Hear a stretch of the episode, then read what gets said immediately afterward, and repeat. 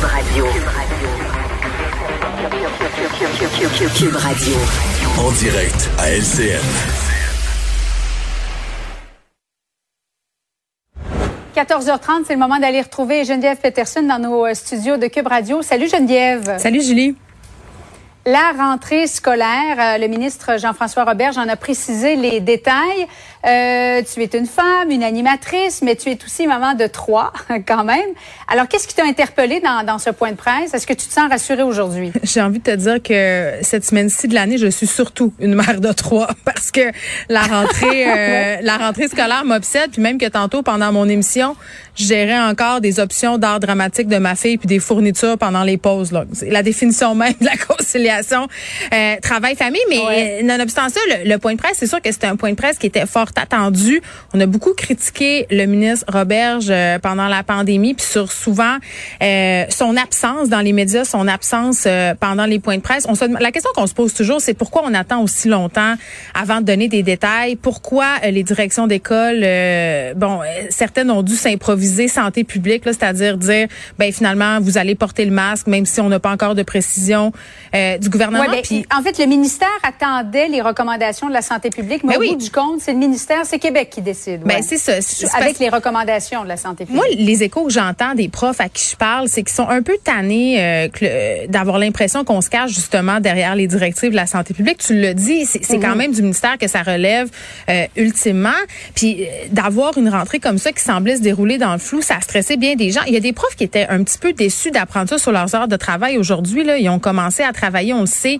les services de garde sont ouverts, même si l'école, du moins moi, mes écoles ouvrent le 26 août, euh, d'apprendre ça sur les heures de travail. Euh, bon, ça les a fait un peu sourciller, mais là, les précisions tout d'abord sur le masque et tout ça, on s'y attendait. Comme d'habitude, ça a affûté dans les médias pour qu'on puisse se préparer euh, psychologiquement, pour qu'on puisse préparer aussi nos enfants. Moi, mon heure du souper s'annonce rocambolesque. Julie, toi, t'as pas encore ce problème-là. Là. questions. Ben, c'est parce que moi, ma fille au moi, J'ai d'autres genres de questions. Pourquoi, pourquoi? Mais exactement.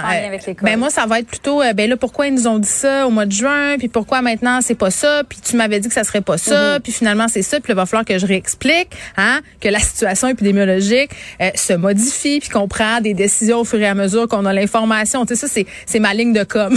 Sérieux, là, assise euh, à la Évolution, ouais. Mais oui, à la table euh, de la cuisine, mais, mais j'ai, trouvé ça, le, le ton de Jean-François Robert, je l'ai trouvé particulier quand même, là, puis je veux pas euh, lui taper sur la tête nécessairement parce que j'aimerais pas vraiment ça être à sa place en ce moment. Il est critiqué, il y a des questions mhm. auxquelles il n'y a pas de réponse. Notamment, moi, j'ai été super surprise qu'on parle pas de la ventilation d'emblée. J'ai envie de te dire que parfois, quand on est au courant qu'il y a un problème et qu'on n'a pas de solution, ben le mieux c'est peut-être de pas en parler. Sauf que ça paraît, tu sais, qu'on n'a pas parlé.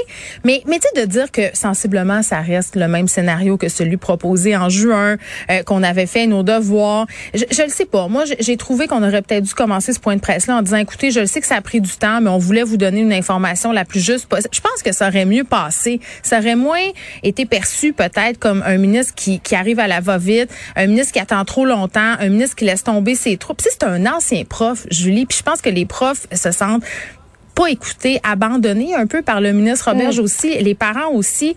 Là, on a des précisions. On est minuit, minuit pas minuit moins deux, là, il est minuit et trois. sais, donc là, non, il est une heure du matin. Ouais. Ben c'est ça. Donc là, on va s'avancer euh, euh, dans cette rentrée-là qui va visiblement être une grande soupe euh, aux microbes parce que je parlais tantôt à Olivier Drouin qui travaille à l'hôpital Sainte-Justine, un médecin qui me disait, ok, ben oui, il y a la COVID, il y a le variant Delta, il y aura aussi toutes sortes d'autres microbes qui refont surface parce que là, on se voit, parce qu'on se mélange tous dans une classe. dans deux semaines, là, je pense qu'on va se reparler de, qu'est-ce qui se passe euh, dans nos écoles. Est-ce que ce sera suffisant le port du masque? Est-ce que bon, on va utiliser les tests rapides? Bien évidemment. Ça, j'étais contente euh, de l'entendre. Ça fait des mois que les experts se demandent qu'est-ce qui se passe avec ces tests-là qui sont tablettés. Donc, je suis contente de voir qu'on va de l'avant. Mais est-ce que ce sera suffisant On n'a pas encore tous les détails entourant l'utilisation des tests rapides. On ne sait pas quelles, quelles sont les écoles qui vont les utiliser. Ça semblait être dans des régions, par exemple, où le port du masque en classe sera obligatoire. Mais dans les neuf régions, euh, il y a encore beaucoup de questions sans réponse. Oui, puis bon, docteur Arruda semblait dire que ça serait la méthode du gargarisme parce que bon, je pense qu'il y a des élèves qui sont bien bien tannés de se faire rentrer des écovions. Mm-hmm. ça euh, prend le consentement des parents. Exactement. Donc c'est c'est plus complexe. Il va falloir, euh, tu sais, c'est plate à dire. On, va redire un mot que j'estime galvaudé. Il va falloir s'adapter. Il va falloir attendre. Il va falloir voir comment tout ça se passe. Et surtout, ça, c'est peut-être le bout euh, du, point de presse du ministre Roberge que j'ai trouvé le plus pertinent. Puis ça va paraître drôle à dire, mais c'est quand euh, il nous a dit que l'attitude des parents, euh, c'est important. C'est important de pas arriver à la maison puis dire ah, ça n'a pas de bon sens. on va faut, pas transférer nos peurs puis nos frustrations pour que nos enfants finalement commencent l'école du bon pied, commencent la rentrée, que ça soit positif parce qu'ils ont eu des moments difficiles. donc moi, je, je, préfère comme me concentrer sur ce bout-là pour mon mon meeting, ma ah, réunion, ma réunion ce soir à 17h. hey, bonne chance, Geneviève. Pour merci, merci beaucoup. Est-ce que tu sais déjà qu'est-ce que tu vas manger? Euh, non, mais je vais choisir un menu. Non, mais un menu qui passe bien, tu sais, qui aime. C'est pas le temps là, de ah sortir les épinards puis le kale. Non, non, c'est ça. Là, ça va être euh, le, le menu de la facilité.